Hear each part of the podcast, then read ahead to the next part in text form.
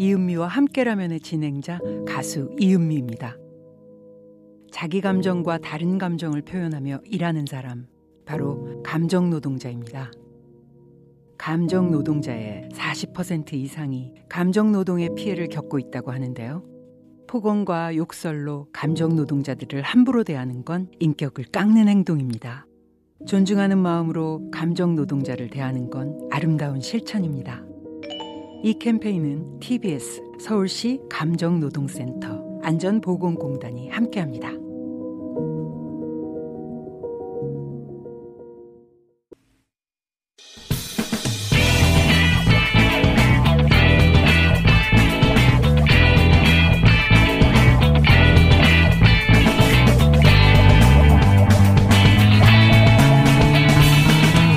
김어준의 뉴스공장.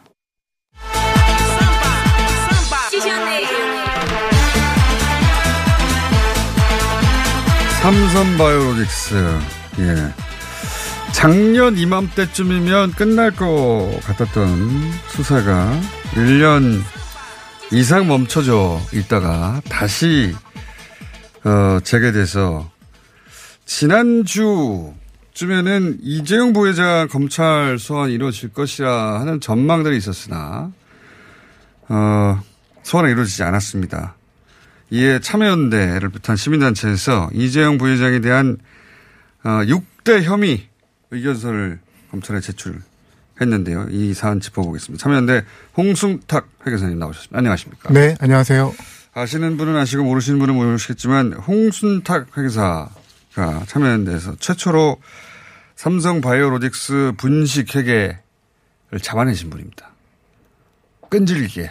예, 다들 큰 문제가 없다 했을 때 이거 이상하지 않냐고 혼자 지적해서 처음에는 욕을 많이 드신 분입니다.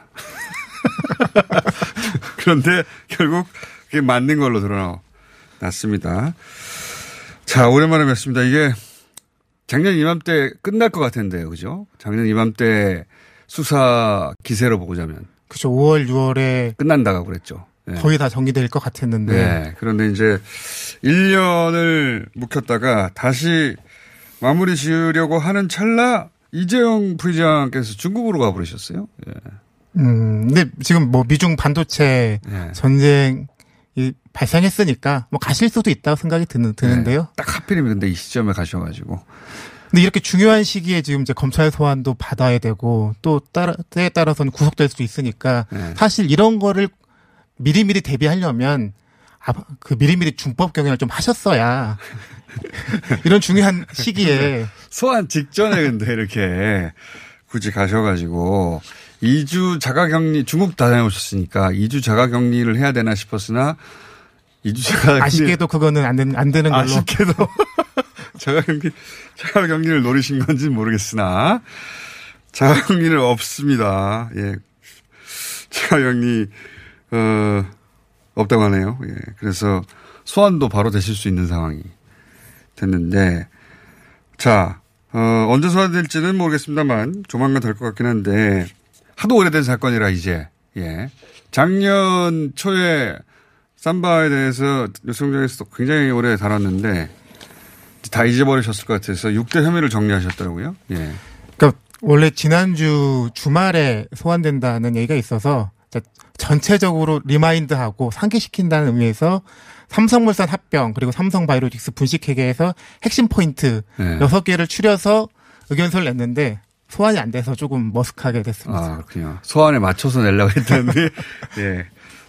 그 사이에 중국을 가버리셔가지고. 자, 육 대 혐의. 저도 이 육 대 혐의 보다가 야 이걸 사람들이 다 기억 다시 할까. 워낙 복잡했거든요. 전문 용어도 많이 등장해서. 그래서 육 대 혐의가 뭐였는지 오늘 되짚어 보려고 하는데 되짚어 과연 질까 모르겠습니다. 자, 첫 번째가 뭡니까? 네, 이제 삼, 그 이재용 부회장 경영권 승계의 핵심은 삼성물산 합병이고요. 그렇죠. 그리고 제일모직과 삼성물산, 삼성물산이 합병했습니다. 합병. 그리고 삼성바이오로직스 지금 검찰 수사가 이루어지고 있는 삼성바이오로직스 분식회계도 이 합병이랑 뗄래야 뗄 수 없는 관계에 있는데요. 예. 이 합병이 가능하게 된 결정적인 사건들, 네. 그리고 이례적인 사건들이 있었거든요. 네, 그렇죠. 이런 것들이 통상적으로 일어날 수 없으니까 이런 것들에 이재용, 이재용 부회장이 어떻게 관여되었는지를 음. 확인하는 핵심이라고 본 건데요. 자, 이재용 부회장이 제일모직의 최대 주주였어요. 예. 그러니까 합병이 이루어진 당시를 보면 제일모직에는 지분이 많았는데 예. 삼성전자를 보유하고 있는 삼성물산은 지분이 하나도 없었어요. 그렇죠. 삼성을 지배하려면 삼성전자를 지배해야 한다고 말하는데 워낙 삼성그룹의 절반에 해당되는 회사 아닙니까? 그죠? 근데 이재용 부회장 개인은 삼성전자에 대한 지분이 없었어요. 그런데 삼성물산은 삼성전자에 대한 지분이 있으니까 제일모직과 삼성물산을 합병시킨 다음에 합병시키면 제일모직의 지분은 많이 있으니까 그걸 그걸 통해서 삼성전자를 지배하는. 그러니까 합병시킬 때 최대한 제일모직은 가치를 띄우고 예. 삼성물산은 최대한 가치를 줄이면 합병 비율이 제일모직에 아주 유리한 예. 이재용 부회장한테 아주 유리한 그렇죠. 구도가 나오니까 합병 전 사전 정제 작업 핵심은 제일모직은 띄우자. 예. 삼성물산은 누르자. 예. 애초에 회사의 규모는 삼성물산이 훨씬 큰데 근데 삼성 이재용 부회장은 제일모직의 최대 주주니까 제일모직 주식을 많이 가지고 있으니까. 그러니까 제일모직이 사실 예전 에버랜드였고 에버랜드, 그죠. 사실 내세울 수, 그러니까 삼성물산과 비교하면 내세울 수 있는 사업이 별로 없었어요. 예. 뭐 놀이동산, 예. 뭐 그렇죠. 에버랜드. 장사는 잘 되는데 성장성이 높은 산업은 아니거든요. 예. 테마파크에 지금까지 만 명 들어왔는데 내일부터 오만 명 받아, 예. 십만 명 받아 이거 안 되잖아요. 입장료가 갑자기 만 원이었는데 백만 원으로 해. 이것도 안 되는 거고. 예. 그렇죠. 그리고 뭐 다른 사업부 중에 급식 식자재 유통이 있었는데 이거는 삼성그룹 계열사들이 일감을 다 몰아줬어요. 그러니까 예. 삼성그룹은 다 여기서 밥을 먹는 거죠. 근데 갑자기 오늘부터 밥은 다섯 개씩 먹어라. 이런 거 안 되는 거잖아요. 혹은 삼성그룹이 두 배를 갑자기 늘어날 수도 없고. 예. 그러니까 에버랜드, 제일모직의 사업부 중에서 성장성이 높다. 예. 미래가 밝다고 보여줄 수 있는 사업부가 별로 없었어요. 예. 그래서 뭐가 있나 찾아보니 에버랜드 땅이 있었던 거지, 땅. 땅, 예. 땅은 많으니까 땅에 갑자기 테마파크 짓겠다. 예. 대규모 호텔 짓고 하겠다는 것을, 하는 것을 용인 씨와 협약을 체결합니다. 예. 그래서 계획을 발표하죠. 예. 근데 그건 합병 후에 취소됐고요. 백지화 됐고요. 예. 그와 동시에 공시지가가, 예. 갑자기 공시지가가 네 배, 최대 네 배까지 오릅니다. 그러니까 보유하고 있던 땅값이 갑자기 오르는 거예요. 특별히 한 게 없는데. 그리고 그렇게 하기 위해서 어, 여기다가 이것도 짓고 저것도 짓겠다라고 발표를 하고 합병된 이유는 아무것도 안 해요. 그렇게 발표된 것 중에. 그렇게 짓겠다고 하는 계획도 사실상 없었던 거죠. 예. 그러한 이제 공시지가 급격한 상승이 그 당시 이천십오 년 증권사 보고서에서 앞으로 제일모직 가치가 높아질 거다. 예. 높은 고평가의 근거가 되기도 했습니다. 어, 알겠습니다. 이걸 왜 했느냐. 큰 틀에서 보자면 제일모직의 가치를 높이려고 한 거죠. 예. 제일모직이 가진 것 중에 제일 큰 게 그 땅이니까. 그러니까 이런 해프닝, 그러니까 갑자기 공시지가가 올라갔던 이런 해프닝의 결정적인 수혜자는 이재용 부회장이거든요. 그렇죠. 그러니까 이러한 일들이 왜 일어났는지, 예. 보고를 받았는지, 승인했는지. 이재용 부회장은 모른 채 어, 자기가 지배하던 땅값이 갑자기 네 배가 올랐다. 그러니까 하지, 말, 하지 말라고 말렸는데 이럴 수는 없는 거니까, 예. 그러니까. 수사가 필요한 부분이고요. 자, 여기까지 이해하셨죠. 근데 지금 첫 번째 따질 것은 어, 제일모직은 가치가 올라가고 삼성물산의 가치가 낮아야 둘이 합병했을 때 제일모직이 유리하고 그래야 이재용 부회장이 최대 주주인 제일모직 최대 주주 입장에서는 더 많은 이익을 가져가는 거죠. 그래서 제일모직은 띄우고 삼성물산은 누른 게 아니냐. 그 의혹의 첫 번째는 땅값이고 두 번째는 뭡니까? 두 번째는 이제 에버랜드 제일모직 가지고 있던 것 중에서 삼성바이오 회사가 있었는데요. 삼성바이오로직스. 그 바이오를 띄우자. 바이오, 이제 바이오 중에서 바이오로직스는 위탁 생산이라고 해서, 예. 남이 만든 약을 생산만 대행해 카피. 주는 거예요. 그러니까, 예. 그거는 생산만 대행해 주는 거니까 고부가 가치라고 좀 얘기하기 좀 어렵고, 예. 그 밑에 있는 에피스라는 회사가, 예. 복지의 약이, 약이긴 하지만 바이오 시밀러를 개발한 회사니까 요 회사를 중심으로 띄워보자. 음. 에피스가 알짜니 황금알을 낳는 거위니 얘를 가지고 있는 삼성 바이오로직스도 알짜고, 네. 그거를 많이 가지고 있는 제일모직의 가치가 많이 올라갈 거다. 그렇죠. 이런 큰 그림을 그렸는데, 네. 삼성 바이오 에피스의 알짜가 삼성 바이오로직스가 구십 퍼센트를 가지고 있는 줄 알았더니 사십 퍼센트를 남한테 헐값에 넘겨야 되는 정보가 드러날 뻔했는데, 네. 그것을 합병 직전 보고서에서 숨겨버린, 아. 숨겨버린 것이 그 두 번째 의혹이죠. 이게 이제 소위 이제 분식회가 거기서. 그러니까 삼성 바이오로직스 분식회가 사실은 두 가지거든요. 예. 이게 그러니까 첫 번째 사건이죠. 첫 번째 분식은 이천십사 년 결산에서 콜옵션을 숨겨버린 것. 예. 근데 이게, 이게 단순히 실수라고 볼 수 없는 게 검찰서에서 뭐가 드러났냐면 삼정, 삼정회계법인, 그 당시 감사인이었던 삼정회계법인 회계사들이 이걸 알았어요. 예. 뭔가 있다. 콜옵션이 있는 것 같다 해서 주주간 계약서, 근거가 되는 계약서를 보여달라고 했는데 삼성이 끝까지 숨겼습니다. 어, 자. 이 설명을 듣고 무슨 말인지 알 수가 있어야죠. 그래서 이, 이 사건을 전달하기가 어려운데, 어, 콜옵션, 여기서부터 이제 막히기 시작하거든요. 네. 이렇게 표현할 수 있죠. 그러니까, 어, 제일모직의 자회사가 삼성바이오로직스입니다. 삼성바이오로직스의 자회사가 에피스고. 근데 에피스의 가치를 높여서 삼성바이오로직스의 가치를 높이고, 삼성바이오로직스의 가치를 높여서 제일모직의 가치를 높이고. 제일모직의 가치를 높이는 일 중에 하나였던 거예요. 근데 이제 그 가치를 형성하는 것 중에 에피스가 콜옵션이 있어 걸려 있었는데, 말하자면 이렇게 표현 쉽게 표현하면 어 빚이 있는데 숨겼다 이렇게 표현할 수도 있는 거 아닙니까? 음 그렇게 표현할 수도 있고요. 비유적이지만 약간 예. 비유적으로 한다고 하면 에피스가 황금알을 낳는 거인데 아홉 마리 있는 거예요. 예. 아홉 마리의 황금 알을 낳는 거위가 있어서 이것 때문에 제일모직 가치가 높다고 주장했는데 그 중에 네 마리를 헐값에 넘겨야 되는. 아, 반은 자기 아니야. 슬픈 네. 사연이 있었던 거죠. 그 슬픈 사연을 숨긴 거죠. 그러면 남아 있는 네 다섯 마리만 자기 가치라고 했었어야 되는데 아홉 마리와 다섯 마리는 영 느낌이 다르잖아요. 아, 가치가 절반이 되는 거죠. 그래서 자기 가치를 깎아먹는 부분을 숨겨버렸다. 예. 예. 그게 이제. 두 번째 의혹이고. 두 번째. 이게 부분. 첫 번째 분식회계인 겁니다. 분식회계를 또 숨겼다는 것이고. 그거를 사실은, 어, 우리 홍순탁 회계사님 차단해주신 겁니다. 자, 그 다음에. 이제 세 번째는, 그러니까 두 가지는 제일모직을 띄운 거고, 세 번째는 예. 삼성물산을 낮춘 건데요. 예. 이천십오 년 상반기가 되돌아보면 예. 건설 경기가 막 좋아지고 있던 시점이었거든요. 그랬었죠. 예. 그런데 삼성물산이 어떻게 행동했냐면 국내에서 수주를 안 합니다. 레미라, 레미안이라는 브랜드가 일 등 기업인데. 예. 가장 선호하는 브랜드인데 재건축 시장에서 갑자기 수주를 안 하고요. 예. 그리고 해외에서 수주한 거는 숨겨버립니다. 예. 합병 전에. 그러니까 회사가 이, 어, 삼성물산이 일 등이거든요. 이 분야에서. 일 등인데 어, 그리고 이게 이제 마지막에 빚내서 집사라고 할 그때 타이밍이었어요. 그렇죠. 최경환이 이천십사 년 네. 팔월에 됐죠. 그 언저리였어. 그래서 이제 부동산 경기가 확 올라가고 건설 경기가 올라갈 텐데, 어, 일부러 국내는 수주를 안 하고 해외에 수주한 것은 감춰서 숨기고. 그래서 삼성물산이 영업을 제대로 못하고 있는 상황처럼 보이죠, 보이지게 만든 거죠. 뭐 계열, 그러니까 이미 하고 있던 공사는 계열사로 넘겨버리고 네. 이런 비정상적인 경영 행태가 합병 전에 있었습니다. 회사 가치를 떨어뜨린 작업이죠, 이런 게. 배임이죠. 그러니까 주주들의 네. 가치를 그 주주들의 재산을 그 깎아먹는 행위를 한 거거든요. 그러니까 이거에 대해서도 이재용 부회장의 묵인, 뭐 방조, 네, 방조 이런 네. 것이 없이 가능했을까? 이런 것이 이제 세 번째. 네, 이게 수사 대상. 이 대목들을 분명히 짚어야 된다. 근데 이거는 전부 다 합병이 일어나기 전에 삼성물산은 떨어뜨리고 제일모직은 끌어올리는 작업의 일환이었던 거고. 자, 그리고 이제 합병. 하는 과정에서 또 일이 있지 않습니까? 이제 합병이 통과되려면 이사회를 통과해야 되고 그렇죠. 주주총회를 통과해야 되거든요. 네. 두 단계를 통과해야만 이 이상한 합병 비율이 통과되는데 이제 삼성물산에서 보기에 이 합병 비율이 말이 되는지 네. 그러니까 주가에 따라서 나왔다고 하지만 주가라는 것은 장기적으로 기업 가치는 반영하겠지만 단기적으로는 괴리가 될 수 있는 거거든요. 네. 그래서 주가에 따라서 나온 합병 비율이라고 덥석받으면 네. 패가망신하거든요.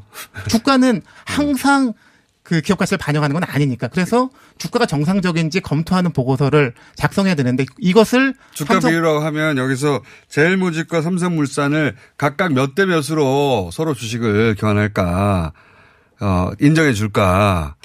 그때 기준을 당시에 주가로 삼자 이겁니다. 예. 그러니까 주가는 이제 자본시장 법에 있는 거니까 어쩔 수 없는데 예. 그 법에 따라서 무조건 해야 되는 건 아니거든요. 예. 그 비율이 마음에 안 들면 합병을 취소시키면 되거든요. 예. 한 달 후에 하자. 아니면 예. 반년 후에 하자. 주가가 우리 주가가 너무 낮으니 예. 이런 일 시장에 빈번하거든요. 예. 그러니까 지금 주가가 우리 상태를 정확히 반영하고 있는지 예. 그리고 상대방은 고평가된 게 아닌지를 그렇죠. 따져본 작업을 해야 되고 하긴 했어요. 예. 그거를 삼성물산 경영진이 안진회계법인에 의뢰해서 했는데 네. 그 보고서가 황당무계합니다. 네. 그게 논란이 한참 됐었죠. 예. 뭐 제일모직 바이오라는 예. 실체도 없었고 현재에도 없는 사업부. 예.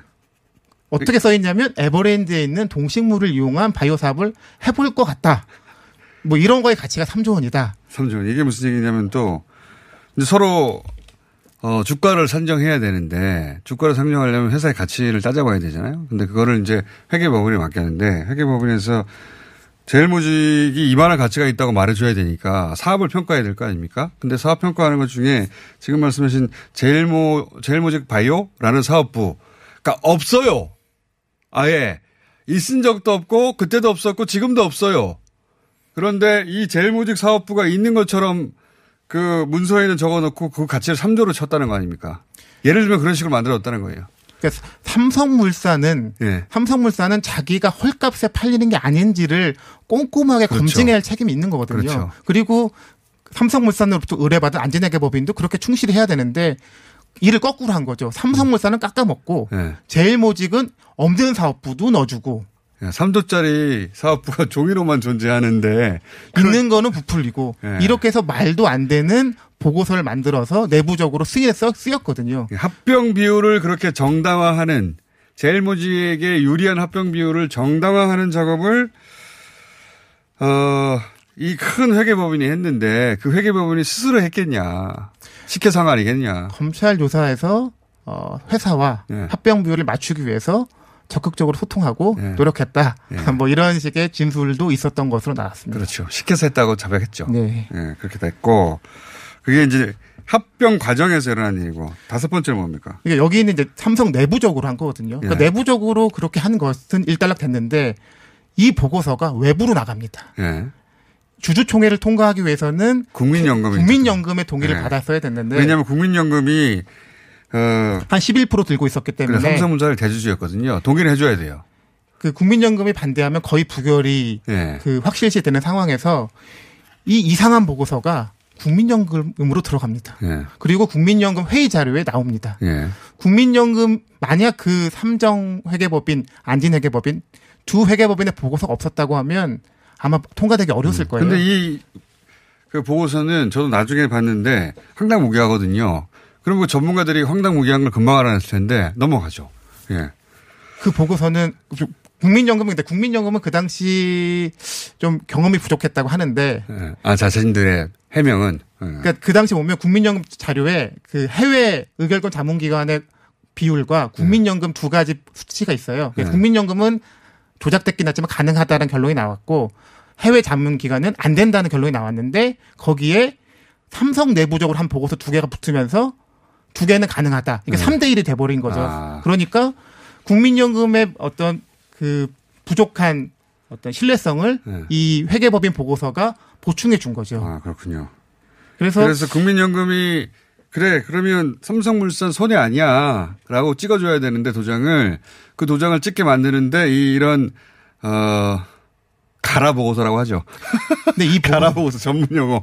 가라, 이게 만, 만, 만들어진 엉터리 보고서가 기여를 했다 이거죠. 이 엉터리 보고서 얼마나 엉터리였으면 사실은 진작에 공개됐어야 되는데 작년까지 절대 나오지 않았어요. 꽁꽁 숨겼는데 예. 나와고 보니 말도 안 되는 거죠. 창피해서 공개를 못했구나 생각이 들더라고요. 저도 그 보고서를 봤는데 말도 안 되는 거거든요. 이게 이거 고등학생들이 만든 거 아닌가 싶게 엉터리 보고서였는데 그걸 가지고 이 거대한 합병을 국민연금 어. 이 국, 그래서 이 대목에서 이제 국민들의 공분이 있어야 되는 겁니다. 왜냐하면 국민들의 돈이 들어갔는데 그 돈이 삼성물산에 투자됐는데 그러니까 그 가치가 지켜져야 되는데 여기서 몇 천억이 날아갔다는 거 아닙니까? 그러니까 국민들의 노후 재산이 네. 삼성 합병을 위해 쓰여진 거예요. 몇 천억이 날아간 거죠 가치가. 이재용 부회장 승계를 위해서 네. 날아가 버린 거죠. 이것만 제대로 전달해줘도 이거 가지고 몇 달은 욕을 할 만한 거리가 되는데 자. 그리고 이제 마지막이 뭡니까? 마지막까지만 하죠. 하나만 더. 네. 이제 두, 마지막이 이제 삼성바이오로직스 두 번째 분식인데요. 잠깐만요. 이 오, 다섯 번째가 저는 특히 이, 이 뉴스를 정리할 때마다 열받는 건데 이 일을 예를 들어서 어, 우주 개발을 위하여 지구 온난화 해결을 위해서 뭐 혹은 국민 복지를 위해서 여러 가지 공공 사업을 하다가 사업 계획이 뜻대로 잘 안 돼서 날아갈 수도 있어요. 그런 사업도 많은데. 근데 이거는 그냥 이재용 부회장의 개인 재산을 위한 거예요. 그 어떤 공공성도 없어요. 이재용 부회장 개인 재산을 위해서 국민연금 이렇게 쓰여진 거 아닙니까? 그래서 이 부당 결정 때문에 그 당시 의사결정에 있었던 문영표, 홍완선 예. 두 분은 감옥에, 감옥에 계시죠. 감옥에 계시죠. 예. 이재용 부회장은 바뀌었지만. 이재용 부회장이 이거에 최대 수혜자가 아니라 유일한 수혜자입니다. 유일한. 이 모든 것에. 왜냐하면 삼성의 승계가 이루어지면 우리가 줬나요? 이재용 부회장 혼자 좋은 거죠. 자, 마지막에 뭡니까? 이제 마지막은 사실 범죄가 흔적을 남기듯이 불공정한 합병도 흔적이 남거든요. 네. 그 흔적을 숨기, 숨기고 감추 감추다가 마지막 터진 곳이 삼성바이오로직스 이천십오 년 장부였던 거예요. 음. 거기서 자본 잠식이 생겨버리니까 네. 이거는 이게 드러나면 전체적인 합병에 문제가 있었다는 것이 사후적으로 문제가 될 수 있으니. 그렇죠. 이렇게 뻥튀기 시켜놨는데 돈을 못 버니까 구멍이 난 거죠, 결국은. 예. 그래서 이걸 덮기 위해서 뭘 할까, 뭐 계약서를 조작해볼까, 평가서를 조작해볼까 하다가 결국 채택된 방법이 생각을 잠깐 바꾸면 사조 오천억 이익이 생긴다. 어. 그래서 말로만 그냥 아무것도 실체가 없는데 네. 숫자상으로만 사조 오천억의 이익을 잡아버린 삼성바이오로직스의 두 번째 분식회계가 그러니까요. 여섯 번째 의혹입니다. 사조가 실제로 벌리지 않았는데 벌린 것처럼 회계의 장부를 조작했다 이거예요. 뻥튀기. 그러니까 바이오 회사가 굳이 이럴 이유가 없는데 네. 이렇게 무리한 일을 한 것은 더 큰 그림이 있기 때문에 했다고 볼 수밖에 없고요. 그 더 큰 그림이라는 것은 승계 아니냐. 합병을 예. 정당하다 보니 이런 그렇죠. 무리수가 나올 수밖에 없었다. 원래 합병할 만한 회사를 합병했다라고 이제 사후적으로 이제 논리를 만드는 거죠. 이거는 앞에 세 개는 사전 작업이었고 중간에 두 개는 합병 과정이 엉터리인데 그걸 어떻게 무마했냐고 마지막은 그렇게 이루어진 합병이 원래 그렇게 해도 되는 합병이었다는 걸 말하려고 이제 뻥튀기를 한 거죠. 네. 이게 육 대 의혹입니다. 네, 그, 그 가운데 자잘한 것들이 있는데. 홍순탁 회계사님이 제가 한 열 번 이상은 뵌 것 같은데 오늘 가장 스무, 스무스하게 재밌게 원래 이야기 굉장히 어렵게 얘기하시는 분인데 이만한 도표 들고 나와가지고 어, 잘 한, 이해가 됐습니다. 한 가지만. 한 가지 더 있습니까? 그, 아니, 하고 싶은 얘기 하나 남아서. 어, 뭡니까? 예. 그, 그 당시, 예. 그 당시 삼성물산 합병 때 손해를 보신 주주분들이 있으세요? 아, 그렇겠죠. 삼성물산 주주분들. 삼성물산은, 이게 이제 요약하면 이런 거거든요. 삼성물산의 관점에서 보자면 내가 들고 있던 그 주식이 있는데 그 주식이 저평가돼서 손해를 본 거거든요. 네. 그렇죠? 예. 그래서 그분들의 손해를, 손해배상을 청구하는 소송을 지금 준비, 진행 중에 있습니다. 아, 그렇군요. 그래서 아직 많이 안 알려져서 알겠습니다. 참가를 안 하시고 계시는데 음. 예전에 봤던 이 부당한 손해를 되찾을 수 있는 기회가 있다는 것을 어, 좀. 참여연대 주도로 하고 있습니다. 참여연대와 민변이 공동으로 아, 진행하고 있습니다. 참여연대 홈페이지 가면 알 수가 있습니까? 아, 별도로 검색을 하셔야 됩니다. 근데 어떻게 알아요, 사람들이 지금. 저도 처음 들었는데.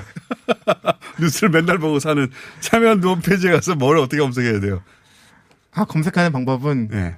각자 알아서 하시면 네, 됩니다. 알아서 하시면 됩니다. 그러니까, 어, 삼성물산 제일모직 합병 과정에서 어, 손해를 본 삼성물산의 주주. 구주주들. 그쵸, 이천십오 년 당시 주주. 중에 손해배상 소송에 참여하고 싶으신 분들은 모여라. 네. 이렇게 긴 거 아닙니까? 제목을 알려주세요. 제목을 홈페이지에 걸어두고. 자, 그런 소송이 참여연대와 민변에 의해서 극비리에 진행되고 있다고 합니다. 극비리에. 자, 오늘 여기까지 하고, 예, 기본 공부였고요. 이제 소환되면 또 자세히 더 다뤄보겠습니다. 참여연대 홍순탁 회계사였습니다. 감사합니다. 네, 감사합니다. 오월은 종합소득세 신고의 달. 알고 있지? 아, 맞다. 벌써 머리가 아파오네. 아직도 몰라? 내게 딱 맞는 세무사를 찾아주는 비교 견적 서비스 찾아줘 세무사가 있잖아. 아, 그래? 종합소득세 신고서 사진 한 장이면 업종과 특성에 맞는 전문 세무사들의 비교 견적이 촥! 오, 간단한데? 게다가 코로나십구로 어려움을 겪고 있는 모두를 위해 수수료 할인 쿠폰도 나눠주고 있다고. 대박! 찾아줘 세무사. 지금 당장 검색해야지. 야야야, 잘 들어봐. 내가 오늘 버스를 탔는데 말이야. 내 앞에 한 명 학생입니다. 두 명 학생입니다. 드디어 내가 딱 찍는데 글쎄 거북입니까? 어이가 없네. 뻐근한 거북목, 구부정한 어깨, 뒤틀린 골반까지 바디로직 탱크탑과 타이즈로 자세 바로 잡으세요. 남녀노소 누구에게나 좋은 바디로직. 지금 소중한 분께 바른 자세를 선물하세요. 바디로직. 안녕하세요. 치과의사 구지은입니다. 태아가 자랄 때 가장 먼저 생기는 기관이 어디일까요? 바로 입입니다. 먹는다는 것은 삶의 시작이자 끝인 것이죠. 백 세 시대인 요즘은 치아를 백 년 가까이 사용합니다. 그럼 어떻게 해야 치아를 백 년 동안 건강하게 관리할 수 있을까요? 바로 올바른 칫솔질과 정기적인 스케일링입니다. 가까운 치과를 방문하시면 치과의사 선생님께 올바른 칫솔질을 배울 수 있습니다. 그리고 일 년마다 건강보험 적용이 되는 스케일링 치료 놓치지 마세요. 이 캠페인은 유디치과협회와 함께합니다. 시더 시더 아빠 발톱 너무 두껍고 색깔도 이상해. 이 녀석 그럴까봐 내가 캐라셀 네일 준비했지. 갈라지고 두꺼워진 발톱 무좀이 싹 사라진다고. 미국 판매량 일 위, 육백 명 임상실험을 거친 전세계 사십팔 개국 손발톱 케어 압도적 지배자 캐라셀 네일. 이 주 후 달라진 손발톱을 경험할 수 있습니다. 네이버에서 캐라셀 네일을 검색하세요.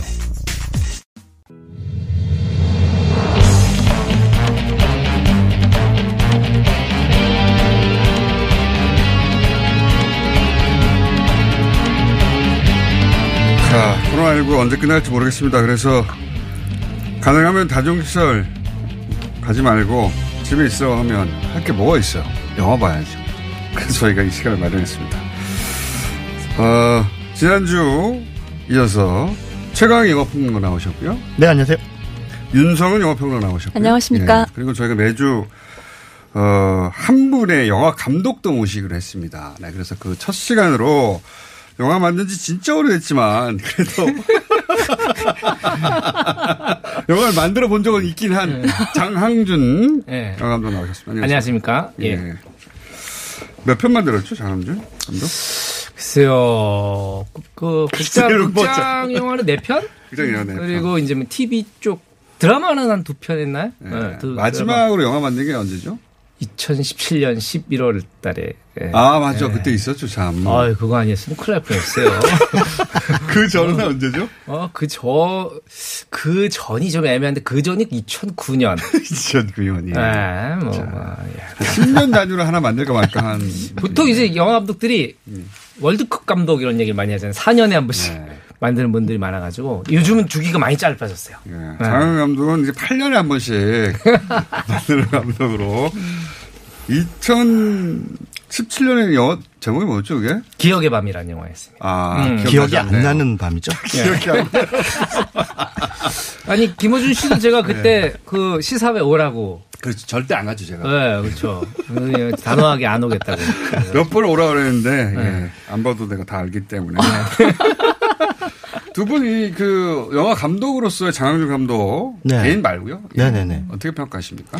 글쎄요, 뭐 지난주에 제가 소개해드린 그 미국의 그 싸구려 영화 감독 있지 않습니까? 조지 로메로는 한편 흥행에 대박 터뜨려서 음. 십 년을 놀았잖아요. 네. 근데 이제 장항준 감독은 그냥 할 수 없이 노는 그런 스타일이라서 네.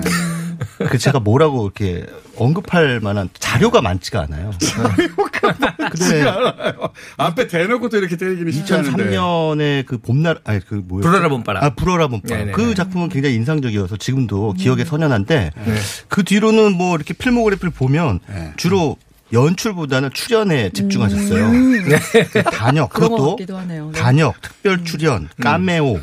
이런 식으로 우정 출연. 네, 네, 네. 그랬죠.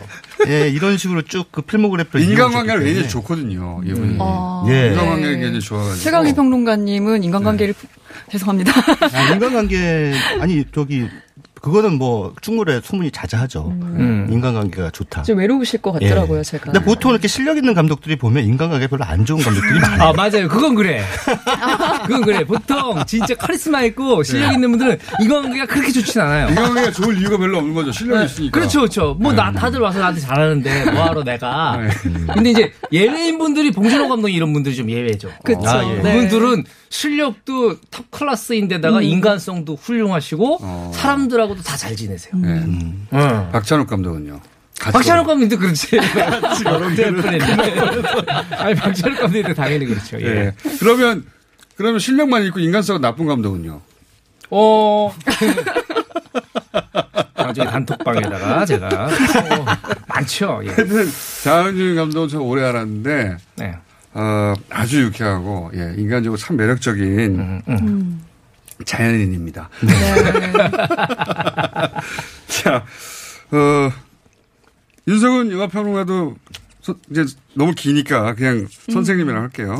네. 윤석은 선생도 장항준 영화감독에 대해서 한마디 정도 평해 주시고 이제 바로 들어가죠, 본론으로. 어, 예. 어, 제가 생각할 때는 감독님 뭐 외런된 말씀일지 모르지만 이게 연출보다 전 각본 쓰신 작품들이 아, 다 아, 좋더라고요. 예. 아니 그런 얘기는 되게 어렸을 때부터 네. 많이 들었어요. 뭐 많이 들으셨을 거라고 생각하고 연출하지 말고 글을 써라. 네. 글을, 써라. 네. 글을 네. 너무 잘 쓰시니까. 근데 사실 글 쓰는 게 되게 고통스럽잖아요. 음. 그렇죠. 그 네. 글은 머리로 쓰는 게 아니고 엉덩이로 쓴다고. 어. 음. 사실은 그게 정말 힘들어요. 한 자리에 오래 앉아 있는 거야. 그것도 성격이 안 맞아. 오래 안, 안 맞지. 전혀 안 맞지. 음.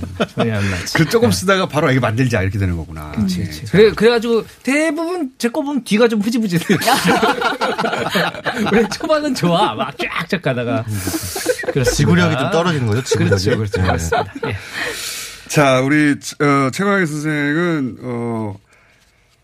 영화판 내에서 인간관계가 굉장히 좁다고 알려진 분입니다. 아.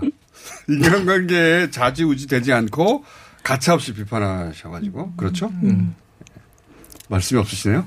아, 예, 예. 근데 이제, 어, 이럼에도 불구하고, 그, 그, 이, 이런 점이 좋다 해가지고 이렇게 손을 내밀어주는 영화인들도 있어요. 오. 아, 그래요? 예, 그런 분들 때문에 제가 평론을 하는 거예요. 오, 음. 예를 들어서. 그러니까 예를 들어서, 그, 왜 신과 함께 제작자의 원동현 대표라든가 아~ 아니면 뭐 내부자들의 우민호 감독이라든가 네. 이런 분들은 오히려 이런 색깔을 유지해 주길 바라는 어~ 한 음. 네. 아, 그러니까 사실 그런 분도 잘 없거든요. 대부분 음. 이제 국내 어, 평론가들은 국내 영화인들을 아니까 음. 안면에 있으니까 음. 좀 후져도 음. 괜찮다고. 그러니까 막 그러니까 쓰기 힘들어요. 알게 되면. 그렇죠. 음. 아무래도 사람인지라. 마케팅의 일부가 돼버리는 거죠. 평론이. 음. 음. 그렇게 그렇죠. 하지 않는 평론가. 그러다 보니 친구가 다 떨어져가는 평론가. 그런데 이제 그, 그 시체말로 그래도 남는 친구가 이제 찐이죠, 요즘 말로. 음. 찐. 찐. 예. 음. 저는 오늘 처음 뵙기 때문에 아직 안 싫어하는 거예요. 저분을. 아니, 근데 장항준 감독님은 제가 뭐라고 영화에 대해서 언급할 기회가 없었어요. 기억이 안 나는 밤이라서. 윤성은 선생님은 이제 평론을 네. 최근에 시작하신 거죠? 아닌가요? 어, 제가 뭐 저는 근데 이제 학교에서 공부를 다 마치고 아. 이천십일 년에 이제 영평상 신인평론상으로 뭐 아, 본격적인 대, 예, 데뷔를 했다고 봐야겠죠. 네. 아, 네. 그래도 한 팔, 구 년 됐는데 네. 제가 그렇게 오랫동안 평론하고 뭐 방송 활동 해왔는데 자, 지난주에 뉴스공장 나오고 다스베이다 나오고 처음으로 알게 됐어요. 네. 그래가지고 너무 좀 어, 그렇죠. 알겠습니다. 네. 자. 근데 이게 아홉 시에 끝나는 프로 아니에요? 맞아요. 근데 지금 아무것도 안 하고 내 얘기 한 반하고 다스베이다 뭐... 또 나가야 되겠네요. 아, 네. 아니 왜냐면 이분들에 대한 어, 기본 소개가 있어야 또 그 네. 아, 네. 아, 네. 그분들이 소개하는 영화를 감안해서 했죠. 오늘 주제는 뭐냐면 이제 제 주제 얘기하네요. 예, 제가 오일팔 사십 주를 맞이해서 역사적 실화에 바탕을 둔 극영화든 다큐든 영화를 많이 하신 분들이니까. 역사적 실화를 영화나 다큐로 만든 것 중에 이게 최고다. 하나 두 개씩 꼽아, 꼽아주시는 시간인데. 네. 장항준 감독 있습니까? 저는 뭐 이게 최고다라기보다는 제가 조금 이, 이 영화에 대해서 그 좀 영화에 등장하지 않은 사연들에 대해서 좀 아는 영화가 아, 있어서. 예. 그, 이 영화 뒷이야기. 맞아요. 그렇죠. 그렇죠. 뒷이야기 아. 아니면 이제 그 이 영화에 실제로 관계된 분들을 제가 거의 다 만나뵙거든요. 아. 이 영화의 네, 소재가 됐던 네, 네. 사건에 대해서 천구백팔십칠이라는 장준환 아, 예. 그때 네. 나이가 그랬죠 또 응. 딱. 아, 응, 응. 근데 이 실제 이 사건과 직접 관련이 있어요? 본인이 아니면 직접적인 건 이제 제가 고등학교 때 이 저기 육십 대 행진에 예. 나갔죠. 음. 아, 아 고등학생의 신분으로 음. 고삼 때 했었겠네. 예, 예. 예. 그래서 음. 감정입이 확 됐구나. 그렇죠. 예. 그 저희 딸한테 이제 얘기했죠. 저희 어. 딸이랑 같이 보러 가서. 아빠가 옛날 저 안에 있었다고. 아. 그때 우리 애가 그 마지막 장면에서 굉장히 뭉클해하는. 네, 그리고 너가 아빠랑 같이 아빠랑 엄마랑 같이 갔던 촛불 음. 역시 음. 이렇게 될 거다. 그 너도 네 나중에 딸이나 아들한테 얘기해라. 오. 엄마가 저 안에 있었다고. 뭐 그런 오. 얘기를 했으면서 둘이 이제 돌아오고 그랬죠. 대사는 잘 써요. 아, 그렇죠. 예, 뒷심이 없어. 그렇게 들으니까 아. 이거 와닿을 수밖에 없겠네요. 네네네. 내가 저때 있었는데 저기에. 네. 음. 네. 어, 저도 비슷한 생각했어요. 음. 보면서 같은 네. 세대다 보니까 네. 네. 이제 다 와닿죠. 음. 네. 네. 받아올 수밖에 없는 영화였고. 자, 시간이 많이 지나니까 잡담을 너무 길게 해가지고. 어, 끝났어요? 저는? 어? 아, 끝났어요. 하나 골라서 하나? 아, 어, 하나 골라요. 아니, 아니, 아니, 내가 여기 사실은 이제 고사를 했어요, 제가. 작가님한테 고사했더니 김어준 씨가 네. 육두 문자를 문자로 하면서 나오라고 그래가지고. 예. 뒷얘기는 뭐예요, 그럼? 뒷이야기. 여기 영화와 관련된. 아, 뒷이야기가 아니고 사실은 이게 이제 제가 이천십오 년, 십사 년? 네. 쯤에 이제 이, 이, 그 박종철 고문치 사건에 대한 얘기를 음. 해야겠다. 영화를 만들어야겠다. 아. 이제 생각을 해가지고 이제 그 자료조사를 시작했었어요. 아. 네, 자료조사를 시작해서 이제 그때 당시에 이제 여기 뭐, 뭐, 오여, 오윤상 의사 그리고 또 최환 검사 아. 음. 검사장도 만났고 그리고 이부영 의원도 만났고 그리고 아. 당시 교도관들도 만나고 이런 이제 분들을 다 만났는데 함세영 신부님도 만나고 이제 다 그러면서 아. 이제 취재하면서 알게 된 것들이 나중에 이제 제가 다루기에 너무 크더라고요, 사건이. 그러니까 음. 나는 못한 이야기가 이렇게 멋지게 나왔구나. 그렇지. 근데 이제 영화로 두 시간 안에 담을 수 없는 얘기들이 음. 너무 많은데. 뒷이야기를 다 아시죠? 제가 그분들한테 실제로 아. 들었으니까. 음, 그러니까 그 얘기들이 되게 인상적이어서 그 제일 인상에 남는 것이 그 오윤상 선생님. 예, 예. 예. 그 중대 앞에서 지금 내과 의원을 하고 계시더라고요. 예. 찾아, 전화를 드리고 찾아갔더니 그 당시를 얘기해 주시는데 이제 당시에 이제 당직으로 네. 이제 병원에 고문했다는 사실을 밝힌 분이죠. 결국 예, 예, 그렇죠, 그렇죠. 예. 이분이 이제 근무를 하고 계시는데 형사 이게 그 담당 이제 그 뭐죠 위에 큰 의사가 뭐지? 큰 의사 원, 원장 부장이다? 뭐. 아니요, 저 교수 시프가 뭐 있잖아요. 네. 있잖아 그런 사람이 부장 같은 짧게 거. 짧게 해주세요. 그 사람이 아, 시간을 아까 네. 잡담을 이렇게 하니까. 아, 근데 오늘만 나오신다 그래서. 아, 예, 예. 아니, 또 나올 거예요. 부, 부르신 거예요. 불러가지고 이제 갔더니 앞에 형사가 두 명인가 세 명이 있는데 이 사람들 따라가라고. 이 제세동기 같고 이 사람들 따라가라고. 음. 거기 가서 말, 그래서 뭔지도 모르고 따라간 거예요. 그러니까 알겠습니다. 그러니까 실제 벌어졌던 영화에 음. 다 담기지 않은 풀스토리를 알고 있다. 아. 그러다 보니 영화가 확 와닿았다. 그렇지. 거기 네. 그분이 거기 얘기한 거 그리고 그분이 아 이거 영화에 안 나오면 그 얘기를 해야 되는데 아. 이분이 이제 너무 길어요. 잠깐만 기다려요. 아, 그래서 이거 얘기하려고 아침에 이렇게 일찍 나왔는데 알겠습니다. 그래서 저희가 예. 따라오시기로 알겠습니다. 할게요. 알겠습니다. 여기서 예. 살짝 제가 감히 음. 첨언을 하자면 제가 사실은 천구백팔십칠의 특수 관계자였습니다. 제가. 네. 아 그래요? 네, 이 영화 그 기획 당시에 제가 이 영화 기획한 회사의 이사로 일하고 있었어요. 네네 그러셨다고. 네, 그래서 이제 이 영화를 최초에 특수 관계자 맞네. 네, 이 영화를 최, 최초에 이걸 하자 박종철 어. 고문치사 사건을. 해서 이제 시작하게 된 거죠. 오. 그래서 이거 제작 과정의 비하인드 스토리를 제가 잘 아는데 네. 간단하게 요 말씀만 드릴게요. 이 영화가 음. 투자가 안 됐어요. 음. 왜? 그러니까 박근혜 정권기였거든요. 음. 그러니까 아무도 투자를 안 하려고 그러는 거예요. 씨제이에. 아. 가져가도 안 하고 쇼박스에 가져가도 안 하고 아무도 투자를 안 하려고 그래서 이게 붕 떠 있는 상태였습니다. 캐스팅까지 다 끝났는데. 아. 김윤석 씨 뭐 하정우 씨 다 음. 끝났는데. 근데 어 갑자기 최순실 사태가 터졌어요. 어. 최순실 사태가 터지고 약 보름 뒤에 모든 투자사가 다 자기들이 투자하겠다고 나선 거예요. 아. 그래서 제가 그때 뭐라고 느꼈냐면 아 이게 자본에는 영혼이 없구나. 음. 네, 그냥 이 사태조차도 음. 돈으로 보이는구나 저 사람들한테는. 아. 근데 뭐 네. 저는 평론가님의 생각하고 조금 다른 게 네. 그때 너무 무서웠어요. 음. 뭐 씨제이고 뭐고 그냥 걸리면 박살나는 시대니까 네, 네. 장사꾼들한테 니네 회사 네. 세무조사하고 니네 회사 거덜내게 이게 망하게 하겠다는데 그게 사실 무서운 얘기거든요. 하고 싶었는데 음. 못했던 거가 아닐까. 아, 이해해주는 측면에서 오지 않나요? 저 좀 얘기해도 될까요? 너무 시간이 없으니까. 준비 진짜 많이 했거든요. 네. 네. 그리고 저는 두 분이 또 안 하실 것 같은 작품을 네, 또 올라온 데다가 네. 오월에 보기 좋은이란 단서 때문에 저는 홀로코스트 영화 세 편을 사실 준비를 홀로코스트. 했는데요. 일단은 이제 김군을 꼽았고요. 작년, 김군. 작년에 예. 이제 개봉했던 작품 한국 다큐멘터리 중에서 뭐 최고의 작품 중 하나죠. 광주민주항쟁이 북한의 소행이라고 네, 주장하는 분들이 있죠. 네. 폭동이라고. 이 사람이 광수 일 번, 이 번 이렇게 하는. 네. 근데 그 광수를 추적하는. 네, 그런 네. 작품이고요. 나는 부정한다라는 영화가 있어요. 그러니까 다 연결됩니다. 이게 음, 홀로코스트를 네. 또 부정하는 그런 음, 사람이 음, 음. 소송을 걸어서 음. 네, 그 재판 공방을 벌이는 뭐 그런 지난한 이야기를 네, 네, 그런 작품. 예, 영국에서 있었던 네. 실화. 그리고 아, 오늘 네. 제가 최고의 작품으로 꼽은 작품이 액트 오브 킬링이라는 아, 영화인데요. 저는 이 작품을 공장장님이 보셨을 거라고는 정말 상상을 못했는데 네. 네, 이 작품은 왜 저를 그렇게 보십니까?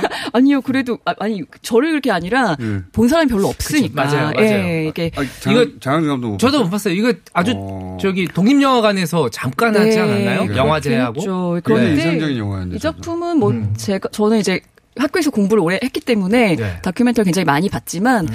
영화사를 통틀어서 봐도 다큐멘터리 사에서 가장 우수한 작품 중에 오. 하나가 아닌가라고 생각을 음. 할 정도입니다. 이 작품은 이제 음. 인도네시아 천구백육십오 년, 육십육 년 당시에 있었던 쿠데타 당시에 음.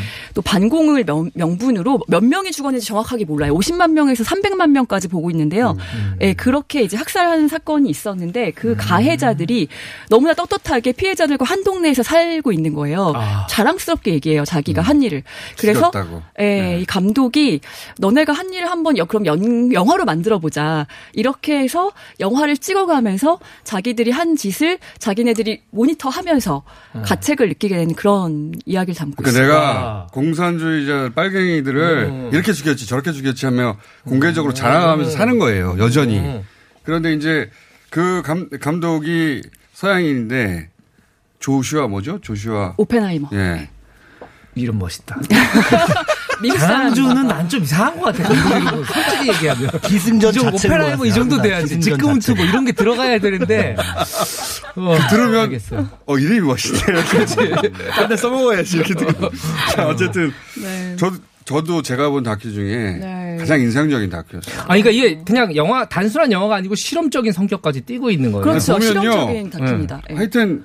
뭐 처음에는 무슨 이런 영화가 다 있지? 음, 음, 이렇게 음. 보게 되는데 어느 순간 막 끝에 가면은 엄청난 충격이 몰려와요. 네. 어떻게 음. 이런 게 나왔나. 음. 네. 이게 두 시간 사십 분짜리 영화인데요. 조금 아. 인내심이 필요하지만 끝까지 보시면. 한 번도 접해보지 못한 종류의 장르의 음. 다큐예요. 음. 네. 실화인데. 음. 좋아하실 것 같아요. 아, 우리 이거 건졌네요. 이게 사실은 영화라는 게 관객을 이렇게 감동시키거나 관객의 정서를 움직이는 거잖아요. 그렇죠. 근데 네. 영화는 그 이 피사체 영화를 찍는 피사체의 그 생각을 바꿔버리면서 음. 어. 그것 때문에 관객이 더 눈물을 흘리게 만드는 맞아요. 어, 그렇죠. 그러니까 대단한 연출이죠. 아무 제의식 없이 사람을 죽였던 사람이 네.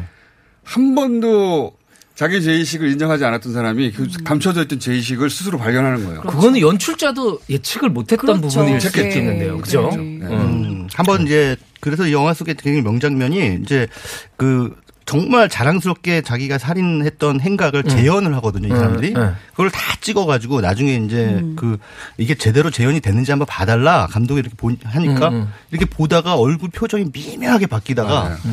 나중에는 막 구토를 합니다. 네. 그러니까 자기가 음. 그렇게 자랑스러워하는 행위를 그렇죠. 본, 본 걸. 그러니까 어떤 본질이 뭐였는지를 이제 느낌이 온 거죠. 아, 제가 이작, 최근에 봤던 분 중에 제일 숟가락 얹기를 네, 잘하시는 것 같아요, 최광희 분. 정도의 영화제에 초대됐었고 상도 엄청나게 많이 받았던 작품인데 이 작품 이제 같이 쌍으로 보셔야 되는 작품이 침묵의 시선이라는 네. 이건 이제 피해자의 입장에서 또 그린 그런 다큐입니다. 좀 덜 드라마틱하긴 한데 여전히 어. 네. 예, 재밌게 제가 이 그 작품들 처음 봤을 때 제가 쓴 평론을 다시 찾아봤더니 음. 인간성의 상실이라는 단어를 많이 썼더라고요. 어, 인간성의 상실이 어떤 피로 얼룩진 역사의 원인이자 결과라는 뭐 그런 액트 오브 킬링. 어. 최광희 선생님도 하나는 던져주고 가셔야 되는데 너무 시간이 지금 짧아. 그래도 제목은 던질 수 있잖아요. 아, 저는 그냥 그 오일팔이고 해서 지금까지 나온 한국 그 오일팔 영화 중에 가장 완성도가 뛰어나다고 봅니다. 택시 운전사. 음, 아, 택시 운전사. 네. 네. 뭐 워낙 많은 분들이 보셨지만 네. 혹시라도 안 보신 분들이 계시다면 뭐 택시 운전사 한번 봐요. 방송 계기로 한번 보시면 자, 좋을 것 같습니다. 안녕하시면 됩니다. 하나, 둘, 셋. 안녕. 안녕.